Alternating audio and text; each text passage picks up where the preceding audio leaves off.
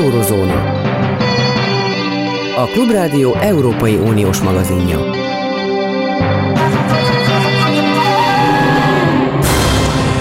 Jó napot kívánok, Szentai Péter vagyok. Ember legyen a talpán, aki kiismeri magát abban a tekintetben, hogy reális-e az a horror szenárió, hogy háború tör ki Oroszország és Ukrajna között, és ennek nyomán esetleg egy sokkal szélesebb európai konfliktus, katonai konfliktus tud kialakulni. A vonalban Ukrajnában és Oroszországban egyaránt ott magát öt, otthon érezni képes újságíró kollégám Német András, a HVG szerkesztője, közírója. Szervusz! Szervusz, és üdvözlöm a hallgatókat!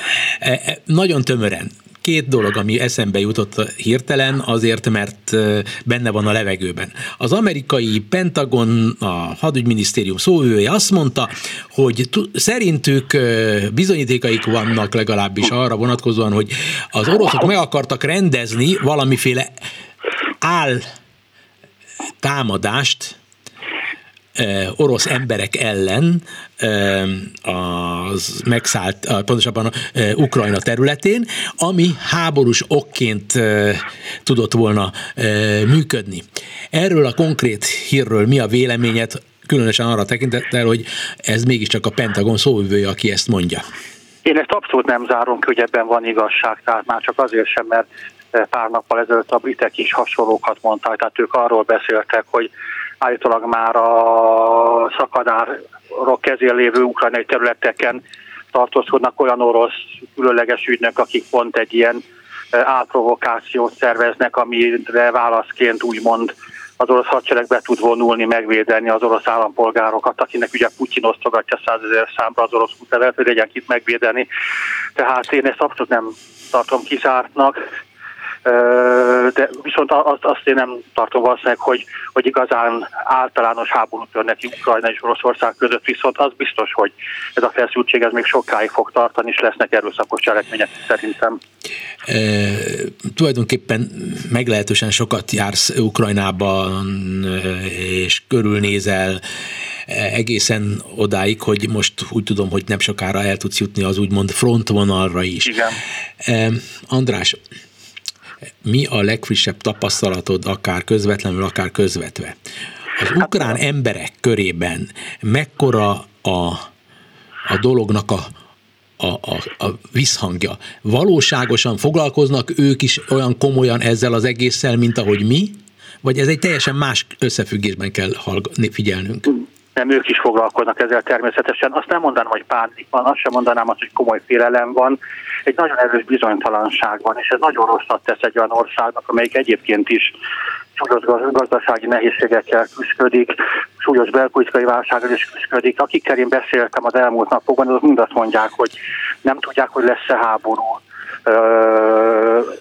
félnek attól, hogy, hogy lesznek összecsapások, lesznek attól, hogy lesznek sorozások. Tehát nem, nem mondanám azt, csak pánik szemétében sincsen, tehát Kiev is gyakorlatilag éli a mindennapi életét, keleten nagyobb a félelem, ami esetleg ugye a szintere lehet egy egyen összecsapásnak. Viszont ami nagyon fontos, hogy, hogy nem csak az átlagemberek bizonytalannak kell, hanem az üzleti élet is elbizonytalanodik, emiatt még kevesebb külföldi befektetés érkezik Ukrajnában, amire pedig az országnak nagyon nagy szüksége lenne, és ezért is tartélek attól, hogy Oroszország, amelyik azért most jót semmiképpen sem akar Ukrajnának, el fogja nyújtani ezt a bizonytalanságot, és ezzel gyakorlatilag még inkább kivérezteti Ukrajnát. Igen, amerikai elemzőktől olvastam éppen a minap két különböző fórumon is, hogy erre megy ki a játék, hogy Ukrajnát nemzetközi imázsát tekintve megsemmisíteni, hogy tudnilik nem tud senki külföldi Ukrajnában mit csinálni, mert állandóan félnie kell, hogy mi fog történni. Tehát elidegeníteni a külföldi. Igen, igen. De ez a külföldi tőke lehet ugye elég, elég erősek. Itt a belföldi is egyébként. A belföldi is. Tehát a, Uh, ugye ott az oligarcháknak döntő befolyásuk van, az oligarchák se tudják, hogy mit csináljanak, az oligarchák is az elmúlt tíz évben egyik oldalról a másikra álltak, a másikról vissza próbáltak eltávolodni. De még egy dolog, ami, ami szintén fontos, hogy, hogy a, hamarosan Ukrajnában választások lesznek, tehát az, az oroszok célja az is lehet például, hogy nem csak a külföldet bizonytalan, bizonytalanítsák el Ukrajnával szemben, hanem Ukrajnában bizonytalanítsák el az embereket a nyugattal szemben. Tehát már most is hallani olyan hangokat, hogy a nyugat nem segít eléggé, a nyugat tehetett többet, meg kéne fékezni az oroszokat. Tehát ez, ez is egy nagyon fontos tényező szerintem.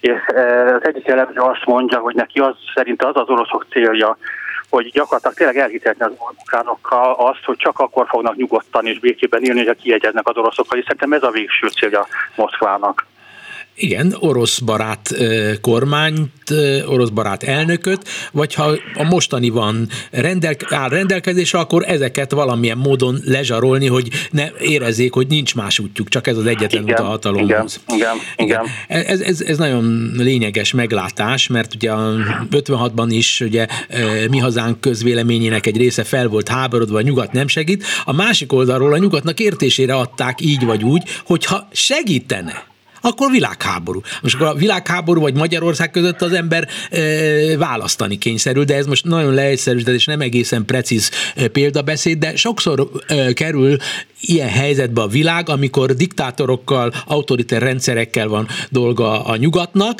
mert a nyugatnak a gyengeségeit csak az autoriter rendszerek képesek ilyen mértékben maguk javára fordítani.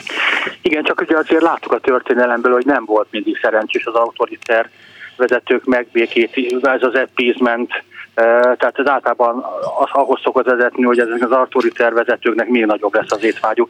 És azért, hogyha megnézzük, én Putyint is autoriter vezetőnek tartom, az ő étvágya is nőtt. Tehát 2000-ben Csecsenföldön volt háború, ami azért orosz, az orosz föderáció része.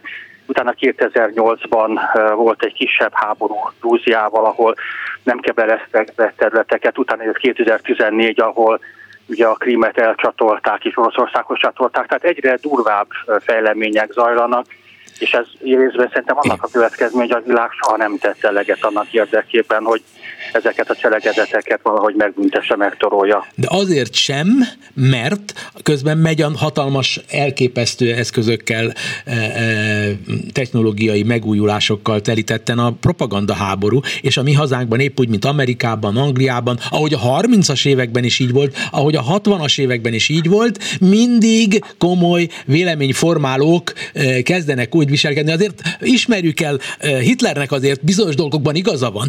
Stalinnak Putyinak bizonyos dolgokban igaza van, Brezsnyevnek is igaza van, a Szovjetunióra vigyenek vannak sajátságos érdekei, és respektet kell gyanú, és akkor gyakorolnunk, és akkor emberek mennek tüntetni, hogy ne legyen háború. A pacifizmus elkezd reakciós dologgá várni. Igen. Hát ez így volt eddig is. Na most a, má- a másik, ami engem még érdekel, hogy az orosz anyanyelvű lakosság, tehát az orosz nemzetiségű ukránoknak és az ukrán-ukránoknak a viszonya milyen most? Nagyon, hány millió orosz ajkú él Ukrajnában összességében? Ez egy nagyon érdekes kérdés, mert sokkal több orosz ajkú él, mint amennyi orosz nemzetiségű. Tehát ugye a szovjet rendszerben, meg a cári Oroszországban is azért az ukrán nyelvet igyekeztek elnyomni. Tehát most kb. 40-42 millió ember élet Ukrajnában, ebből 4-5 millió az, aki orosz nemzetiségű, és több millióan vannak, még szerintem legalább ennyien, akiknek az anyanyelve is az orosz. És ez egy nagyon furcsa, több rétegzetű társadalmat hoz létre. Van olyan ismerősöm, aki Ogyesszában született, vagy Harkovban született, mind a ketten azt mondják például, hogy ők orosz nyelvű ukrán nacionalisták. Tehát ők identitás szerint abszolút mértékben ukránnak vallják magukat, viszont most tanulnak ukránul. Aztán ugye vannak a nyugat-ukrajnai ukránok, akik gyakorlatilag nem beszélnek oroszul, vagy pedig nem szeretnek oroszul beszélni, és vannak a tényleg az orosz nemzetiségek. Én szerintem a viszony romlik.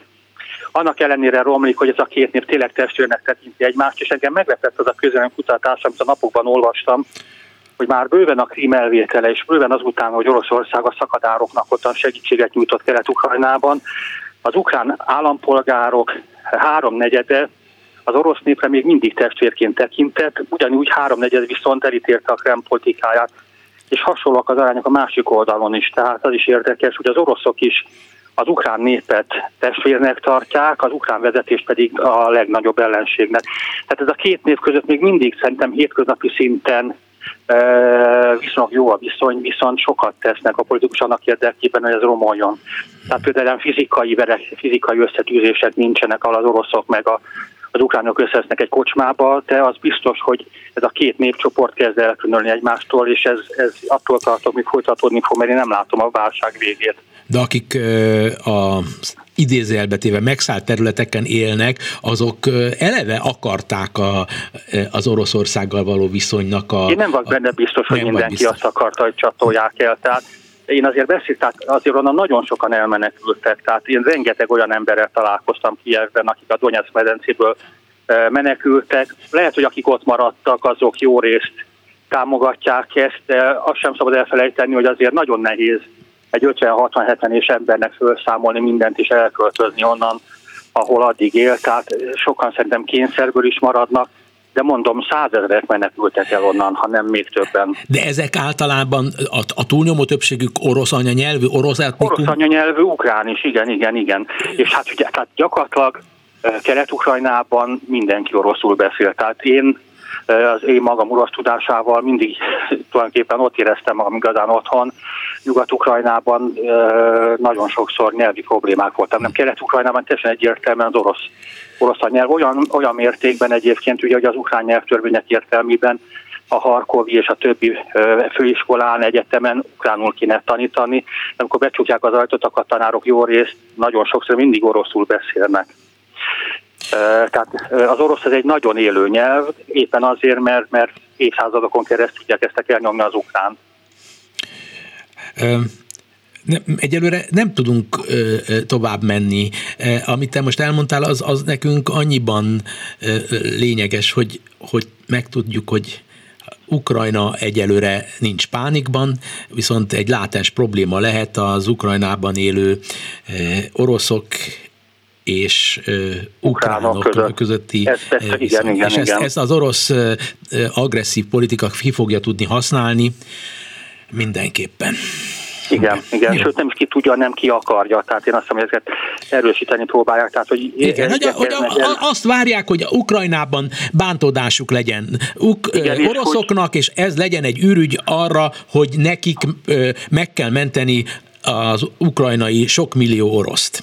Csak emlékeztetnék például arra, hogy ugye amikor Kárpátalján két provokáció is volt a magyarok Magyar ellen, ellen, amikor a KMK-nek fölrobbantották a székházát, gyakorlatilag arról is kiderült, hogy, hogy azt nem az ukrán nacionalisták követték el, hanem az egyikről úgy tűnt, hogy oroszok, a másikról pedig hogy Oroszországgal kapcsolatban álló lengyel nacionalisták, akik furcsa módon szeretik Oroszországot néhányan.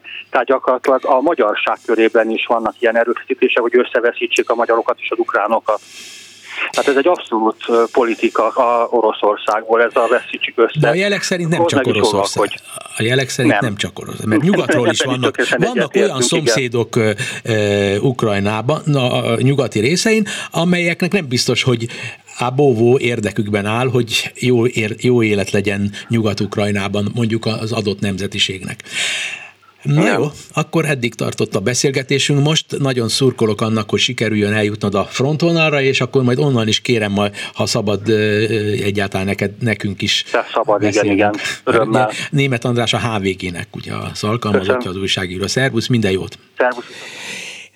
Ugyanakkor ezekben a percekben a világ televízió nézőinek a jelentős része eh, Pekinget figyeli, ott eh, olimpiai megnyitó van, és nem zavarom remélem e tekintetben Salád Gergelyt, aki eh, kínaiul is ért, ő egy neves kína szakértőnk, aki műfordító is, és egyúttal egyetemi docens. Jó napot kívánok! Jó napot kívánok, üdvözlöm a hallgatókat! Ami, ami érdekes a mi szempontunkból, ennek a műsornak a hallgatói számára érdekes, hogy, hogy, hogy a, a díszvendég Putyin. A, a, és ugye Xi, Xi-nek elég, ha azt mondom csak, hogy Xi a kínai elnök, vagy Xi Jinping. Bőven elég. Bőven elég. Tehát, akkor, Ez ugye a vezet, vezeték neve neki, tehát Aha. lehet így emlegetni. Xi Jinping. És a, a, a másik kettő, amit szoktunk még hallgatni, az, az, az Jinping úgy... az a keresztneve, az adott neve. Aha. De ha azt mondom, hogy sí, akkor a kínaiak tudják, hogy én őről akarok beszélni.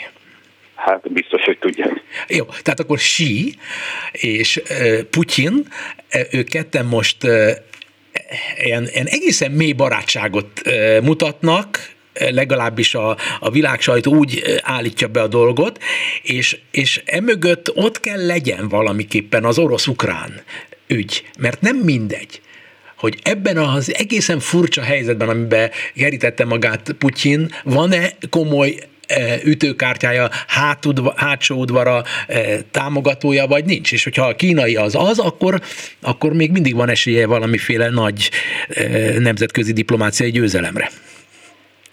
Mi erről a véleménye? A nagy kínai, a nagy kínai orosz összeborulás, ez nem most kezdődött. Igen. Hát legkésőbb a, a Krím elfoglalás utáni nyugati orosz ellenes szankcióknál fordult Putyin Kína fele, de hát már korábban is tájékozódott arra fele, illetve a kínaiak is igyekeznek hasznot hajtani az orosz kapcsolataikból. Ez a 38. találkozója egyébként Xi Jinpingnek és Putyinnak, tehát ők között tényleg elég sokat, sok időt töltöttek konkrétan együtt. Most a látogatásra nem történt az ukrán krízis előtt került sor, mert Putyin volt az első, aki még hónapokkal ezelőtt a világvezetők közül bejelentett, hogy ott lesz az olimpia megnyitóján, és akkor még nem volt ilyen forró az ukrán krízis. Ez az előre lebeszélt találkozó természetesen új fénybe helyezi. Hát itt nagyon arra van szüksége Putyinnak, hogy a hátát Kínának tethessen, és ha máshogy nem is, de diplomáciailag Kína támogassa azokban a, a törekvéseikben az oroszokat, hogy a NATO-tól biztonsági garanciákat kapjanak. A NATO és Oroszország viszonya az egyebek között attól feszült, hogy Oroszország elnöke tulajdonképpen ultimátumot küldött a NATO-nak felsorolva azokat a követeléseket, amelyek mentén talán vissza fog vonulni a háborús készülődést se fölhagyna. Ezek olyan követelések, amelyeket a nyugat nem tud elfogadni teljesen nyilvánvalóan, mert mondjuk leegyszerűsítetten a NATO-nak egy lényegi részét föl kellene számolni.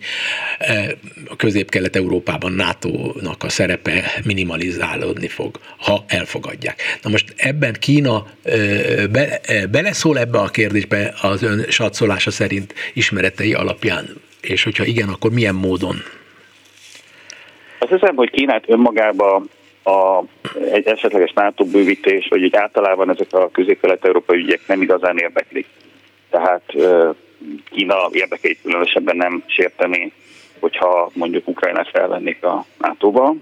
Kínát az érdekli, hogy ő meg a saját ügyeiben számíthasson Oroszországnak a támogatására. Itt elsősorban Tajvanról van szó, és hát valamiféle alkú köttetett, úgy tűnik Putyin meg Xi között, hogy a kínaiak a, a kelet-európai ügyekben támogatják az oroszokat, az oroszok pedig a kelet-ázsiai ügyekben támogatják a, a kínaiakat. Tehát kínait nem elsődlegesen érdekelt a dologban. Itt én nem vagyok Oroszország szakértő, nekem az az érzésem, hogy az a lista, ami követelésekből benyújtott Oroszország a NATO-nak, az nem volt teljesen komolyan gondolva, tehát az direkt magasra sokkolták a mércét, hogy legyen azt, amiből visszavenni.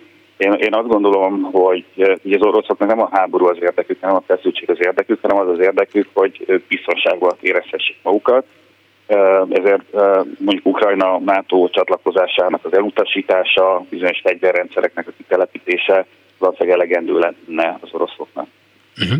Igen, de hát ugye e pillanatban nem volt aktuális az elmúlt hetekben, hogy Ukrajna NATO tag legyen, hiszen teljesen világos, hogy de facto ez nem a közeli időknek a napi rendjén van, viszont ők minden áron eh, valamit fel akartak mutatni ultimátumként, hiszen senki nem kötelezte az oroszokat, hogy semmilyen helyzet nem volt, ami miatt százezer katonát kelljen Ukrajnának a határára vinniük, és, és Belarusba tízezernyi katonával bevonulniuk. Tehát ez, ez, egy, ez, egy, ez, egy, ez egy offenzíva, egy olyan offenzíva, ami még eh, nem jár halálos áldozattal, de fenyegetés, nem? Hát és erre, erre erre milyen más tud válaszolni a nyugat, mint az, hogy a közép-kelet-európában meger, megerősíti a saját katonáinak a helyzetét, illetőleg emeli a számukat. És... Hát az oroszok azok durva és kemény játékosok, ezt azért meg, megtanultuk a történelemből. Tulajdonképpen a helyzet fokozódása előtt e, nyújtották be ezeket a biztonsági garancia igényeket.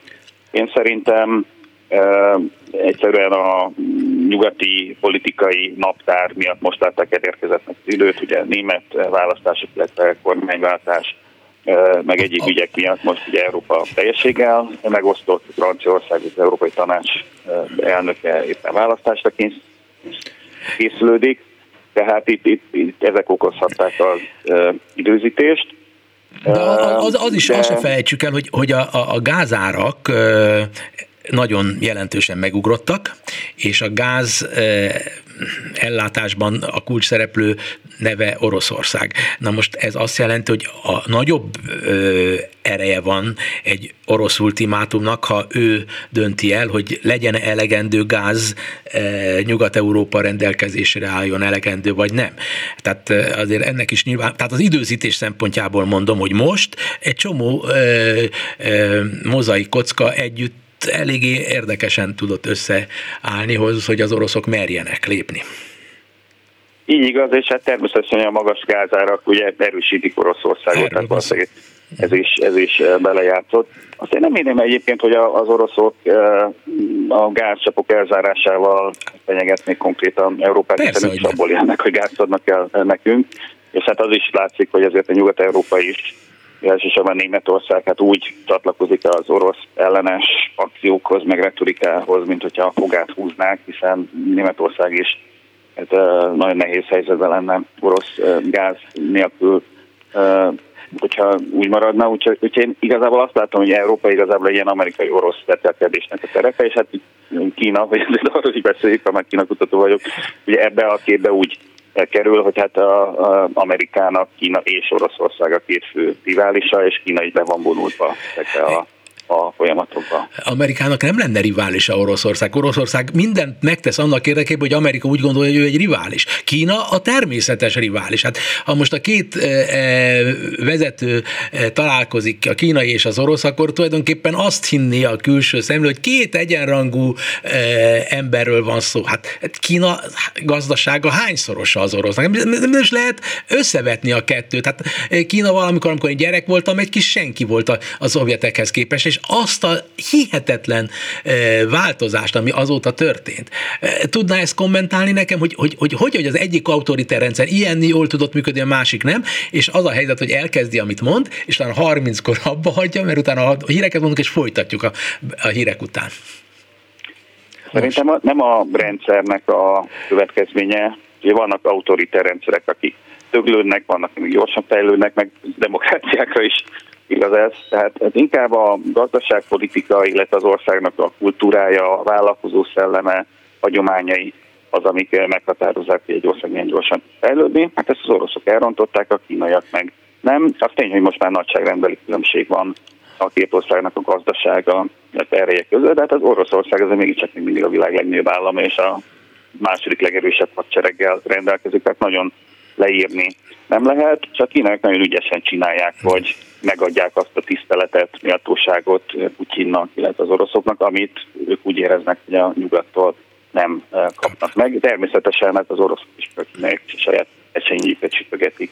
Akkor, akkor a, most, most a, e, folytatja mindjárt Gergely, e, most híreket mondunk, és utána, jó? Köszönöm a türelmét. Eurozóna. A Klubrádió Európai Uniós magazinja.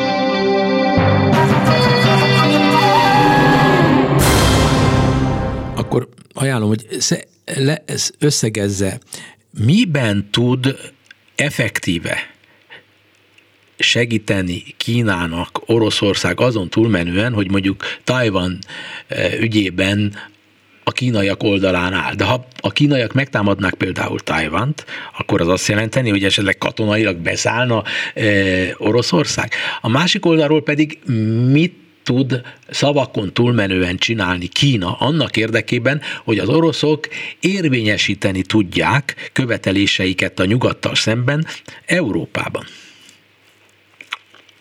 Ilyen katonai szövetség még nincsen a két ország között, szerintem ettől még nagyon messze vannak, és azt szerint, hogy mondjuk orosz katonák jelenjenek meg Tajvanon, vagy kínai katonák Ukrajnában nem, nem ilyen jellegű szövetségről van szó. Hát egyrészt ugye gazdaságilag támogatják egymást, Kínának óriási szüksége van az orosz nyersanyagokra, energiahordozókra, egyebekre, Kínán, Oroszországnak meg óriási szükség van a kínai pénzre, meg befektetésekre.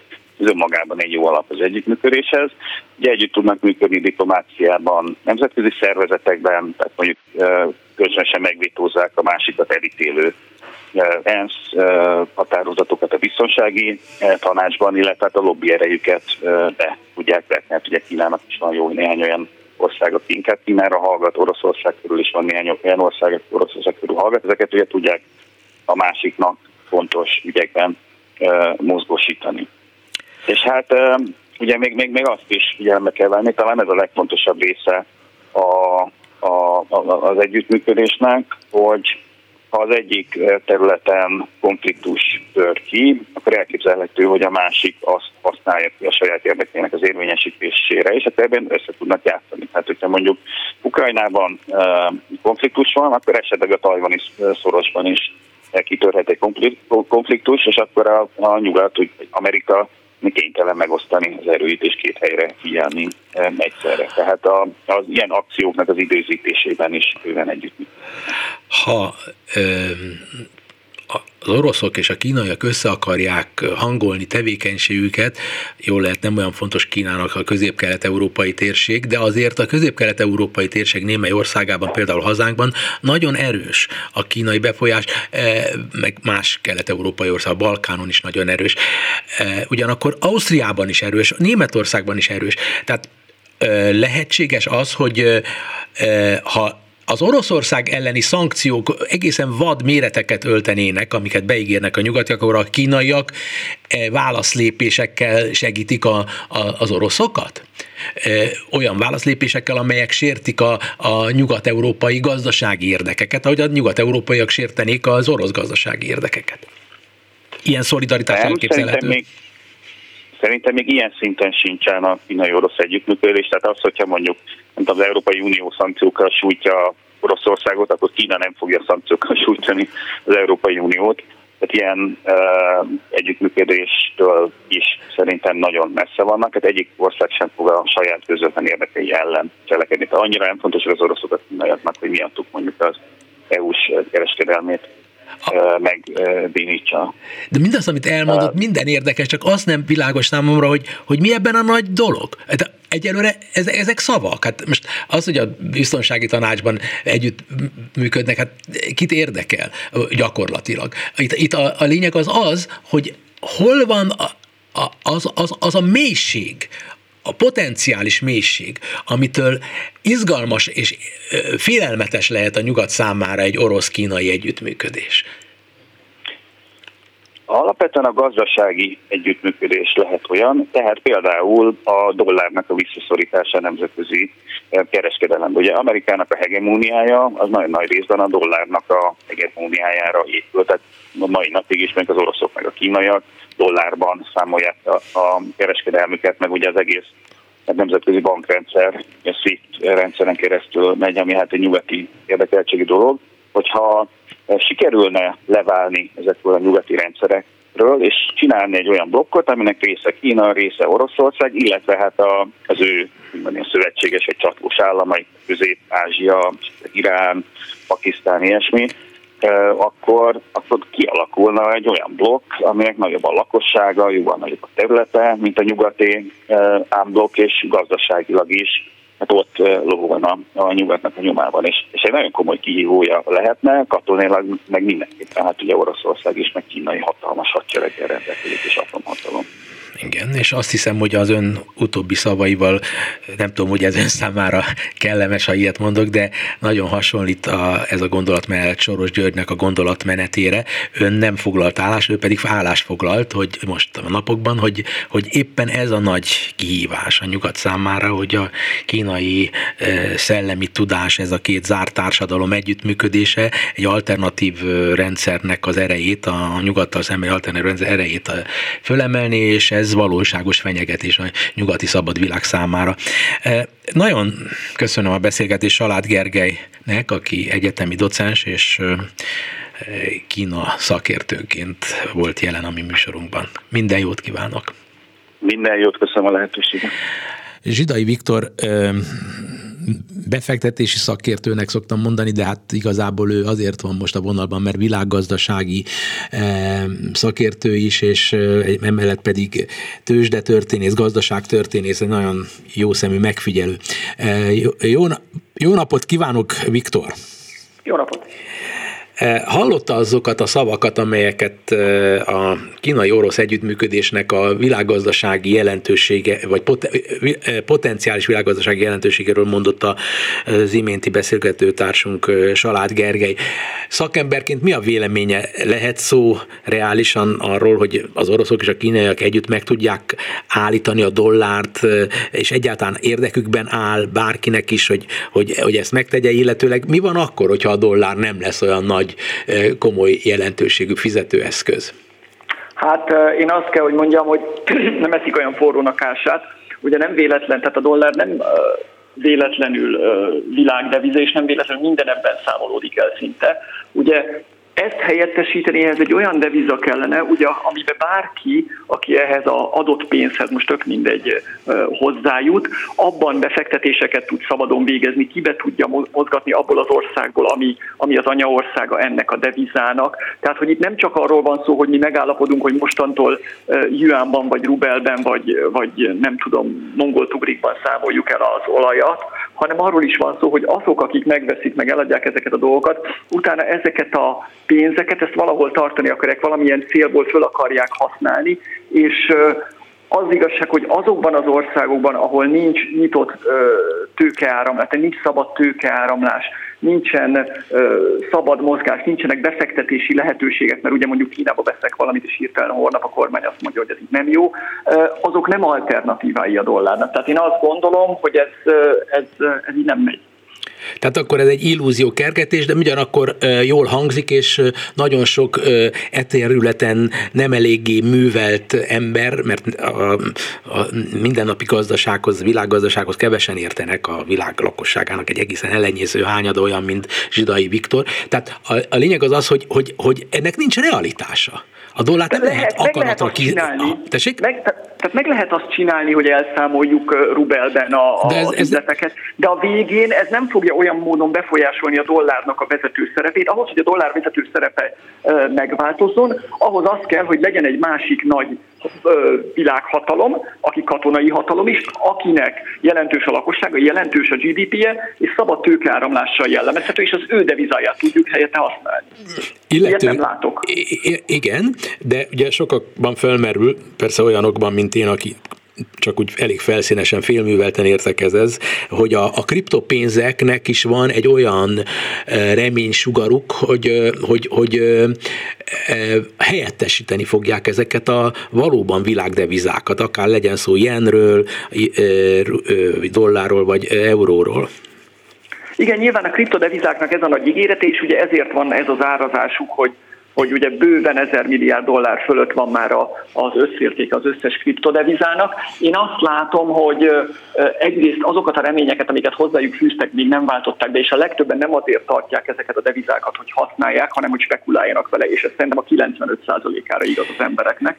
A másik pedig nagyon fontosnak tartom, hogy amikor ez nagyon veszélyeztetné a pénzteremtést, ugye, ami az államoknak a monopóliuma, akkor az államok azért ezzel, erre, ezzel ellen elég erősen föl tudnak lépni, mint ahogy a kínai állam föl is lépett, és gyakorlatilag ezeket a kriptodevizákat a saját országából kiebrudalta. Tehát, hogy szerintem ez megint ez az államok hatalma miatt nem fog tudni bekövetkezni, viszont ami nagyon fontos lehet a kriptodevizáknál, hogy ez rákényszerítheti az országokat, és azt gondolom, hogy rá is fogja kényszeríteni, hogy létrehozzanak digitális jegybanki pénzeket, aminek egyébként nagyon itt lenne az ideje, ami viszont kifoghatja a szelet ezeknek a kriptóknak a, a vitorlájából. Szerintem ebbe az irányba fogunk egyébként menni. Technikai részletkérdés. Miért e, jó és miért időszerű, hogyha digitális pénzeket nyom, hoznának ki a jegybankok? Mi a lényeg a digitális pénznek a mindennapok világában? Igen, ez egy nagyon-nagyon fontos. Ugye a, valójában, a, amit a jegybank létrehoz pénz számunkra, állampolgárok számára, az a készpénz.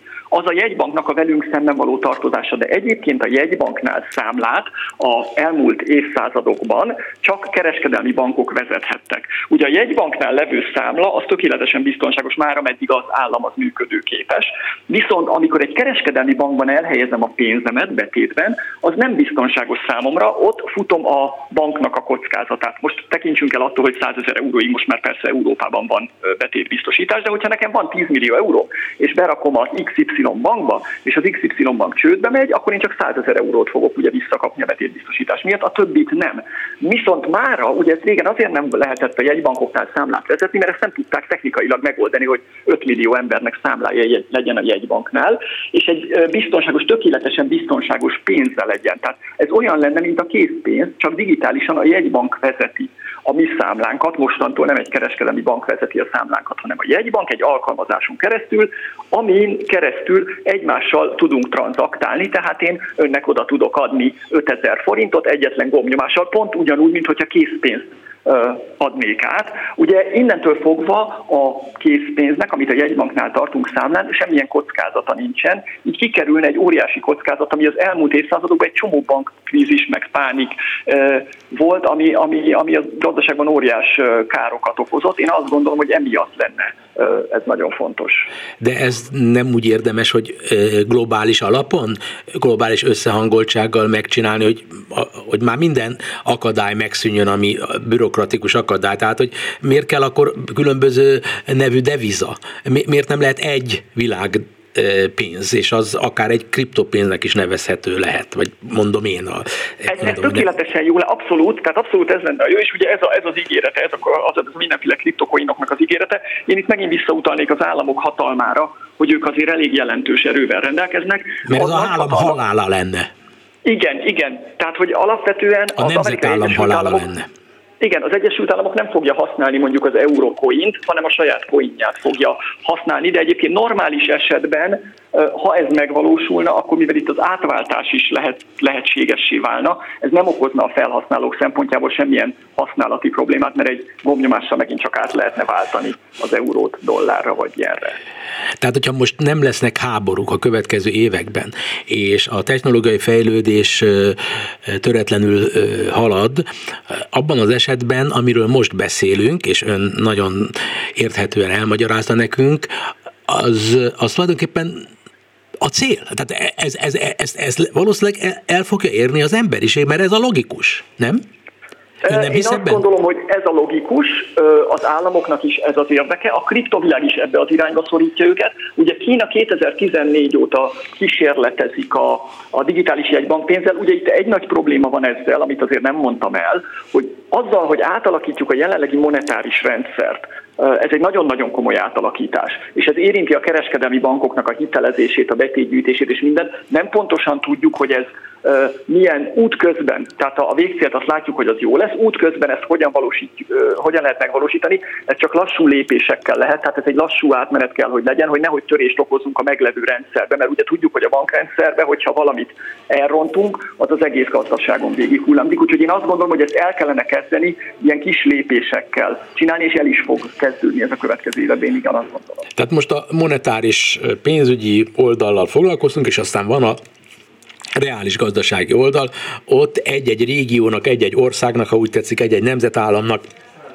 megvannak a sajátságos vonásai, történetileg, kulturálisan, stb., amiből meg tudjuk állapítani, hogy egy ország mennyire fejlett, mennyire fejlődő, és így tovább. Magyarország a feltörekvő piacoknak a, a, a, a tagja, legalábbis így tekintenek ránk, mondjuk Törökország is ilyen, általában a kelet-közép-európai országok is ilyennek számítanak. Na most ön foglalkozik ennek az egész feltörekvő piachoz tartozó országoknak a, a gazdaság történetével, és ha jól tudom, akkor e, e, ebben érdekes ciklusokra tudott fölfigyelni, és hogyha ez így van, akkor tudna-e tájékoztatni bennünket, hogy mi vár ránk, a milyen ciklusban vagyunk most, milyenben voltunk, és milyenben irány megyünk?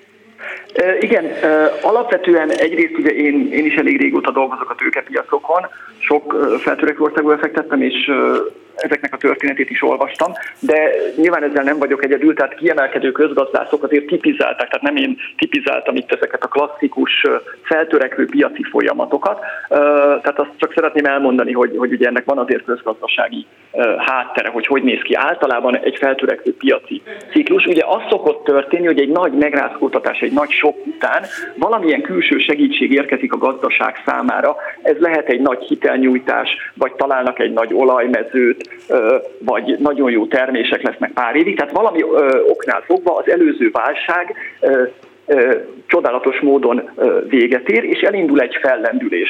Ugye ez szokott lenni az első fázis. Ilyenkor ezekben az országokban sajnos, mivel nincsen igazán jól kifejlett politikai intézményrendszer, a populizmus szokta magával ragadni őket, és hírdetik az ország vezetői általában, hogy megtalálták a, az Argentina, Brazil, a Mexikói, a Magyar, stb. utat, ami mindenképpen nagy sikerre vezet, és hatalmas, jól zajlanak majd a dolgok a jövőben, és ez egy ideig így is megy. Csak hogy az a, az a pozitív sok, ami ezt a növekedést okozta, és itt jön a második fázis, ez ugye egy idő után elfogy, elfárad, és a gazdaság kezd túlhevülni, megjelenik az infláció. Na most ilyenkor van döntési helyzet, és a, a kulturált országokban ilyenkor a kormányzat, meg a jegybankok azt csinálják, hogy visszafogják a gazdaságot, hogy ne hevüljön túl, mert annak tudják, hogy egy nagyon csúnya másnaposság a vége, úgymond gazdaságilag.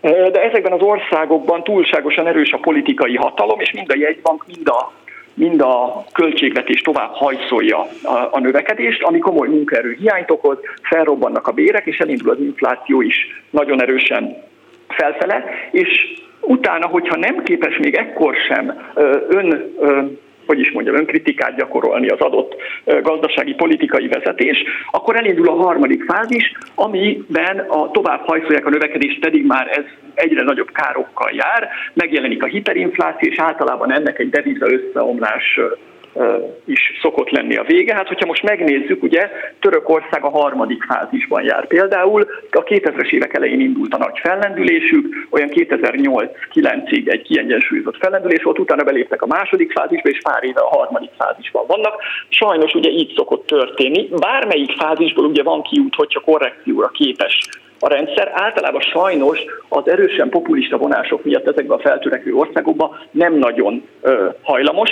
Ugye ha Magyarországot belepróbáljuk súvasztani ebbe a rendszerbe, akkor itt a pozitív növekedési sokkot az Európai Uniós pénzek okozták a 2008-9-es válság után, és volt egy nagyon stabil fellendülés egyébként olyan 15-16-17-ig, utána jelent meg a, az infláció és a túlfűtöttség, amire a kormányzata sajnos a a feltörekvő piaci öröknaptárnak megfelelően nem visszafogottsággal, hanem további túlhajszolással reagált. Ugye ez volt a, a, a high pressure economy, ahogy a, a, az akkori jegybank elnök helyettes nevezte, és hát ugye most... A, elnézést, a high pressure az nagy nyomás. Nagy nyomás ki, ki, ki, ki, ki, ki gyakorolta ezt a nagy nyomást? Hát a nagy nyomást a jegybank és a költségvetés közösen gyakorolta azáltal, hogy amikor a béreknek a növekedése már rendkívül magasra hágott, és ez elkezdett átcsorogni az inflációba, akkor nem lassították be a gazdaságot, és nem próbáltak ennek ezzel szembe menni, hanem még tovább hajszolták a bérnövekedést. Ugye nyilvánvalóan ezeknek a, nem véletlen hajszolják a bérnövekedést, mert ugye egy politikusnak mindig a, a gyors bérnövekedést kell hajszolnia, és ezzel semmi baj nincsen, tehát minden, mindenkinek az a cél, hogy gyorsan nőjön egy gazdaságba a bér, mert uh, ugye mindenki az életszínvonal növekedését akarja, csak azt tudjuk, hogy ez előbb-utóbb nagy inflációt generál, aminek, mint mondtam, egy óriási nagy uh, hát másnaposság lesz gazdaságilag a vége, és ez, ez, ebbe a második fázisban van szerintem most Magyarország, nem vagyunk a harmadik fázisban, tehát attól azért nagyon messze vagyunk. Sőt, én azt látom egyébként, hogy a Magyar Nemzeti Bank 2021 nyarától felismerte azt, hogy, hogy a korábbi rendszerük, ez a magas nyomású gazdaság, ez nem fenntartható, és megpróbálta belassítani a gazdaságot, és megpróbált az infláció ellen tenni, stabilizálni a forintot. Ugye most már mondjuk olyan másfél éve a forint nem gyengül, azért ezt jegyezzük meg. Hogy, hogy nem gyengül? Másfél éve nem gyengül? Hát Igen, volt 350, 340, valamennyi, és utána 370-re ment, nem?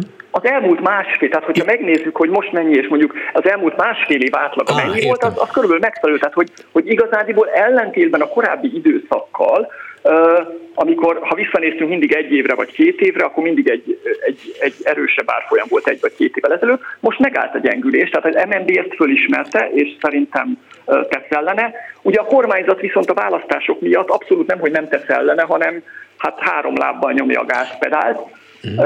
Ami ami után, e, e, e, és nyilvánvaló, hogy a választások után ebből akárki is kerül kormányra, nagyon gyorsan le kell venni a lábát a gázról, különben nagyon nagy baj lesz. Én azt gondolom egyébként, hogy bárki is kerül kormányra, ezt, ezt tudja, hogy ebben korrekciót kell csinálni. Tehát Magyarország nem fog bele kerülni, én azt gondolom, ebbe a harmadik fázisba a, a, ha nem kerül bele, annak az az ára, hogy az életszínvonal a következő egy-két-három-négy évben e, nem fog tudni, nem, nem szabad engedni, hogy nagyon emelkedjen, mert ha erő, annak, annak később sokkal nagyobb lesz az ára. Igen, én azt gondolom, hogy, hogy az a túlsütött gazdaság, ami, ami jellemezte Magyarországot a 2016-17-től, abból, abból vissza kell venni. És ugye nem csak, tehát itt sajnos az a hogy mondjam, az elmúlt ezer év legjobb tíz éve van mögöttünk abból a tekintetből, hogy ekkora, ekkora hátszele a magyar gazdaságnak soha nem volt. Ugye a világon soha nem voltak ilyen alacsonyak, és a soha ez most komoly, soha nem voltak ilyen alacsonyak a kamatok, tehát soha nem kellett ilyen keveset a hitelre fizetni a magyar államnak egyrészt, és soha senki ennyi pénzt még nem vágott hozzánk ingyen. Tehát ekkora hátszél volt, ekkora hátszél, mint ami volt, nem lesz. Elindult a világban a kamatok emelkedése. Matolcsi György személyesen ugye kiszámolta, hogy 500 kötőjel 1000 milliárd forintba fog kerülni a következő években évente Magyarországnak a kamatemelkedés egyrészt, és van egy energiárobbanás is, ami megint csak, hát ha rossz a helyzet, akkor megint csak 500 ezer milliárd forintba kerül évente. Ugye ha ezeket összeadjuk, akkor tök jól látszik, hogy az egyébként is túlfeszített költségvetés ben óriási korrekció kell a következő, hát 2023-24-ben, és hogy ki honnan mit veszel, arról lehet vitatkozni, de hogy ezzel valamit kezdeni kell, az teljesen Na most e, megengedhetem magamnak itt e, nyugdíjas e, vendég előadóként, hogy, hogy, hogy, hogy ha szabadon gondolkodjak, miért akarna a Fidesz hatalmon maradni? Hát, hogy mi miért kell, a világ történelem, a magyar történelem legnagyobb, legjobb tíz éven maga mögött van. Hát tapsol, megtapsolhatja a nép, és utána lelépnek. És akkor odaadják ezeket a gyönyörű, szép, dögunalmas, ám de válságokkal telített következő négy évet az ellenzéket. Csináljatok, amit akartok, sőt, majd hangosan fogunk titeket bírálni, és rátok fogjuk önteni mindent, ami éppen akkor aktuális baj. És azt fogjuk mondani, hogy ezt miattatok van. És a nép pedig önként és dalolva fogja visszahívni őket. Gazdaságilag ez teljes mértékben ez a logikus megoldás, tehát miután látjuk, hogy itt már a következő években adóemelés, életszínvonal csökkentés, tök mindegy, hogy milyen megközelítésből mondjuk, fog következni, érdemes átadni a kormányt valóban. Ugye itt azért fölmerül egy másik vetület, a politikai vetület. Nagyon kiélezettek Magyarországon a politikai viszonyok.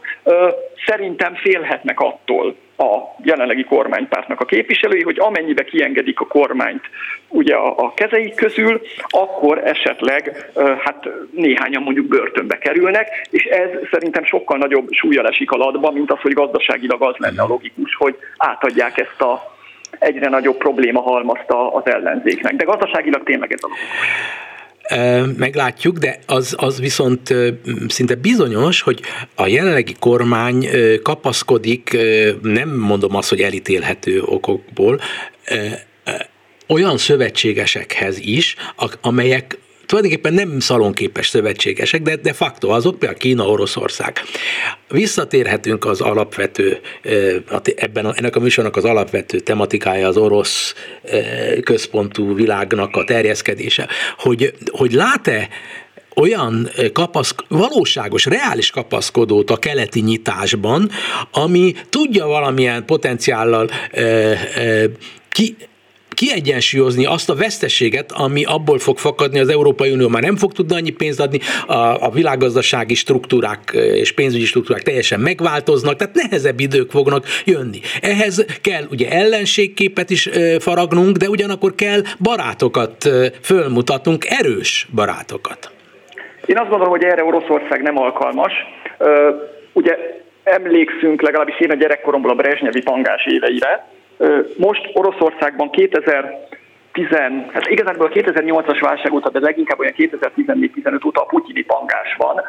Az olajáraknak az összeomlásával Oroszország marginalizálódott, nincs jelentős tőkebefektetői vagy ilyen segítségnyújtói pozícióban nem, nincs annyi pénzük, hogy mondjuk megtámogassanak minket jelentősebb mértékben, nem is áll azt gondolom ez az érdekükben, de nincs gazdaság. Tehát Oroszország gazdasága, ugye GDP, Oroszország GDP-je kisebb, mint Texas GDP-je. Tehát, tehát én azt gondolom, hogy Oroszország erre nem alkalmas. Kínáról beszélhetnénk, hogy erre a szerepre De az nagyon messze van. Igen, igen, és Kína nem, én azt gondolom, hogy nekik nem érdekük Magyarországot megtámogatni. Oroszországnak lehet, hogy érdeke, azt gondolom, hogy nincs hozzá a megfelelő gazdasági hát hátországa, hogy nekik van otthon is szerintem elég problémájuk. Hm. Ez, ez, ez roppant izgalmas négy évnek ígérkezik, ami előttünk áll. Nem azért, mert a mi hazánkban el fognak dőlni olyan dolgok, ami az emberek nagy részét érdekel, hogy ki van kormányon, hanem, hanem objektíve. A világgazdaság és a, az európai gazdaság, a pénzügyi rendszereknek a teljes átalakulása beláthatatlanul súlyos dolgokat is hozhat magukkal. Igen, az nem tudok hozzá. Igen, nem, igen, világos. Hát együtt gondolkodunk, senki nem. Ugye elmondhatom, hogy hiába nyilvánvalóan fantasztikusan jó szakember, ön se tudhatja tutira, hogy mi vár ránk. Hát nem, hogy nem tudhatom tutira, hanem hogy nyilvánvalóan uh, itt vakon botorkálunk mindannyian, csak néha megcsillan valamelyik irányból valami fény, és akkor próbálunk arra. Menni. Igen. De abban nagyon jól tud bennünket orientálni, hogy megértsük a, az aktuális helyzet összefüggéseit, és a jövőre tudjunk valamit kalkulálni. Nagyon szépen köszönöm Zsidai Viktornak, gazdaságtörténésznek és befektető, vezető befektetőnek, hogy velünk volt. Köszönöm szépen. Elköszön a műsorvezető Zentai Péter, még pedig Bíró Kristóf, Leocki Mariam és Bencsik Gyula nevében. A viszonthallásra. Önök a Klubrádió Európai Uniós magazinját hallották.